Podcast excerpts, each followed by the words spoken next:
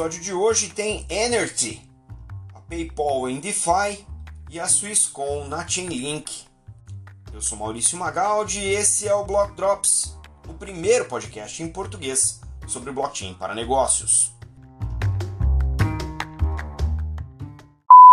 As notícias que você ouve aqui não têm qualquer vínculo com o meu trabalho atual, não configuram nenhuma forma de patrocínio, propaganda ou incentivo para o consumo e têm o foco exclusivamente educacional para o mercado. A gente comentou por aqui recentemente uh, o lançamento ou a inclusão do token uh, SDK, o pacote de desenvolvimento de tokens para o Hyperledger Fabric, que a IBM desenvolveu e colocou em open source. E nesse mesmo formato, a IBM anunciou o desenvolvimento do Energy, que é um token de certificado de energia e marca a entrada da IBM no mercado de emissão e compra dos certificados de energia limpa, tornando aí a IBM aí um dos concorrentes, né, um dos participantes desse novo uh, e promissor mercado de tokenização. Né. Além de garantir que o certificado ele é único e não vai ser vendido múltiplas vezes, esse desenvolvimento da IBM também pode incluir as origens da energia, da rastreabilidade, né? e quais são os valores que essa energia uh, representa. Então, tem um componente de rastreabilidade aí. De acordo com o anúncio, a IBM diz que a tokenização do certificado é equivalente ao container numa indústria de navegação, ou seja, é o mesmo princípio né, de você ter ativos dentro de um outro ativo.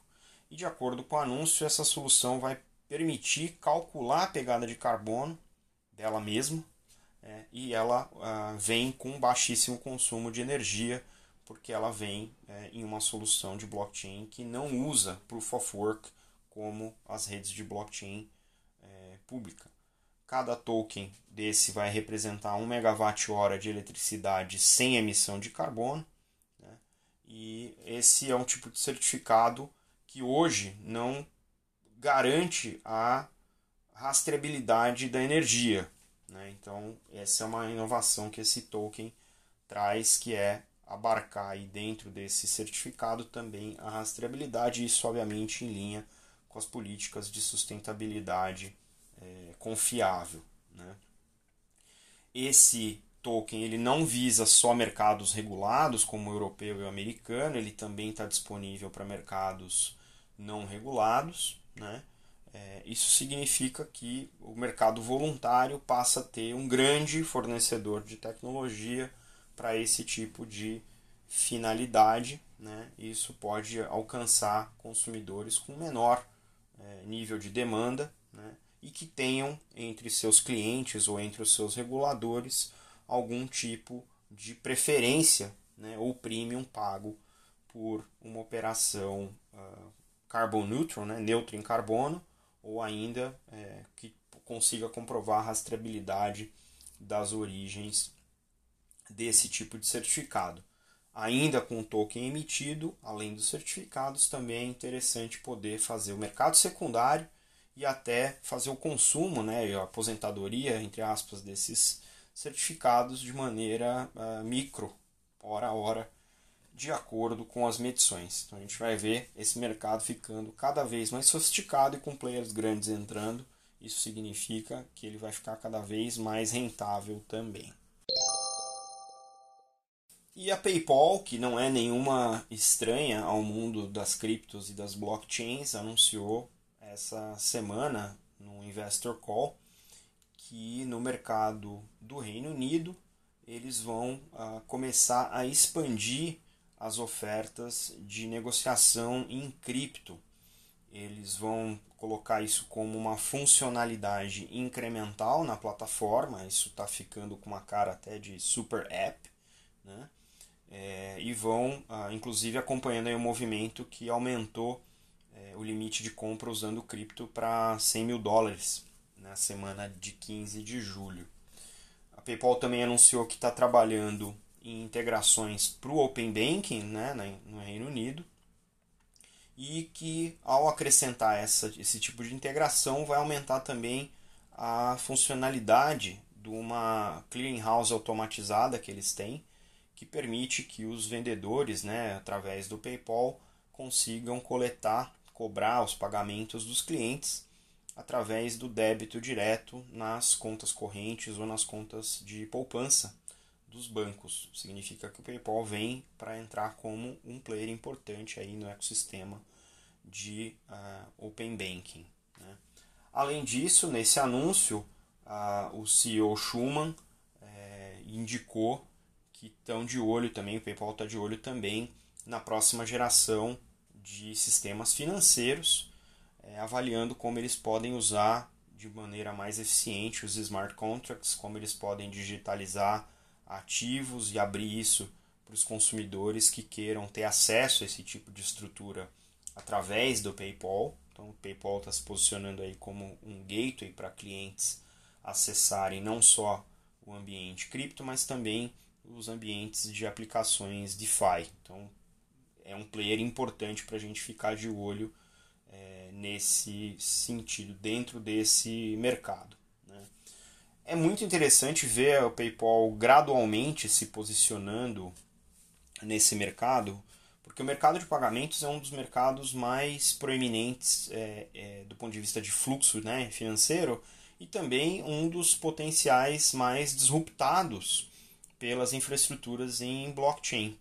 Então, é nada mais natural de que gradualmente eles incorporem funcionalidades e passem a participar ativamente do desenvolvimento dos ecossistemas é, cripto, é, de pagamentos em cripto e também das infraestruturas em blockchain, né, participando aí é, não só com funcionalidades, mas também como infraestrutura, como é o caso aí desse ACH, né, que é o Automated Clearing House. O fato da PayPal estar tá entrando como um player do ecossistema de Open Banking é, na Inglaterra, eu acho que não é nada de se espantar, porque afinal de contas esse é o conceito do Open Banking, é você permitir uma maior oferta de produtos e serviços para os clientes finais, então os bancos que são os incumbentes precisam estar tá de olho do ponto de vista de experiência, do ponto de vista até de poder trazer produtos e serviços de fornecedores como a PayPal para dentro dos seus aplicativos, para que os seus clientes possam ter uma experiência cada vez mais fluida, né, cada vez mais sem soluço. E isso, para nós aqui no Brasil, também indica um movimento interessante, porque o Brasil está no meio da implementação do framework de Open Banking do Banco Central e tem PayPal no Brasil também. Então é importante a gente se dar conta de que esse movimento que acontece nos países em que tão, o, o Open Banking está mais avançado é definitivamente um indicador do que pode vir a acontecer no mercado brasileiro. Então, para os participantes, sejam bancos, sejam uh, fintechs e também os consumidores, ficarem de olho aí não é má ideia.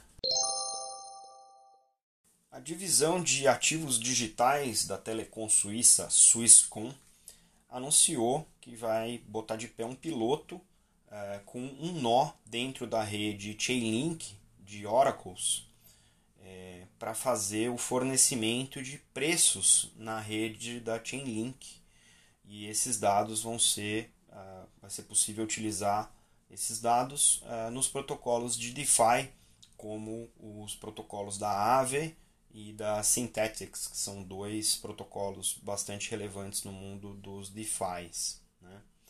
Ah, o serviço da Chainlink é um serviço externo de alimentação de dados para os smart contracts que são executados em redes blockchains públicas. E esse tipo de informação ele tem impacto direto em bilhões de dólares transacionados nesses protocolos que se utilizam desses oráculos, nesses oracles, então essa, essa alimentação de informação ela precisa ser essencialmente confiável.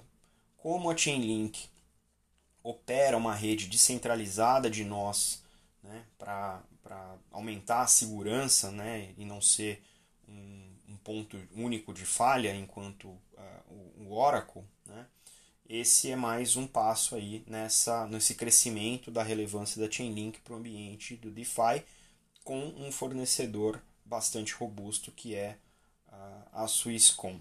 Né? A Swisscom também já vem trabalhando em outras provas de conceito em relação a ativos digitais, lançou uma prova de conceito em abril é, para mandar as taxas de referência de mercado para ativos digitais é, consumidas, né, geradas e consumidas pelos bancos do ponto de vista é, digital.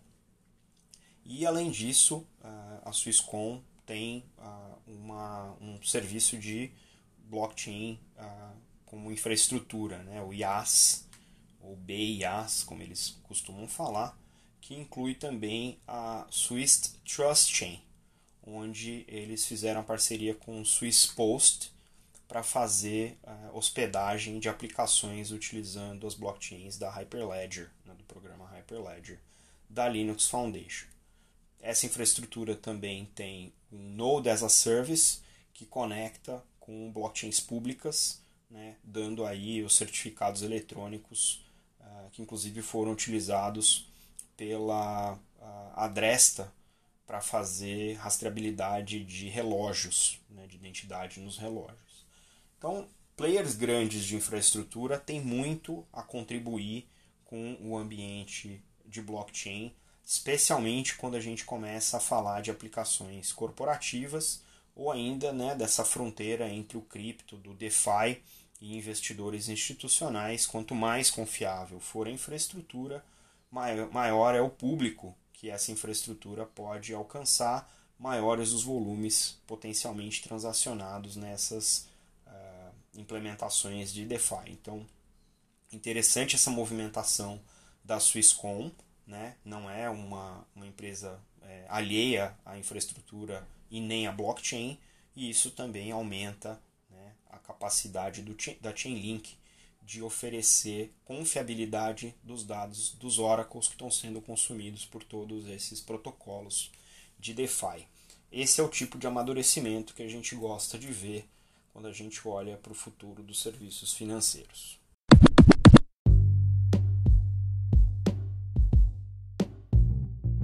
Você pode ouvir o Block Drops Podcast nas plataformas Numis, Google Podcasts, Apple Podcasts Spotify e Anchor FM. Entre em contato conosco através do e-mail blockdropspodcast.gmail.com, no Instagram blockdropspodcast e no Twitter blockdropspod.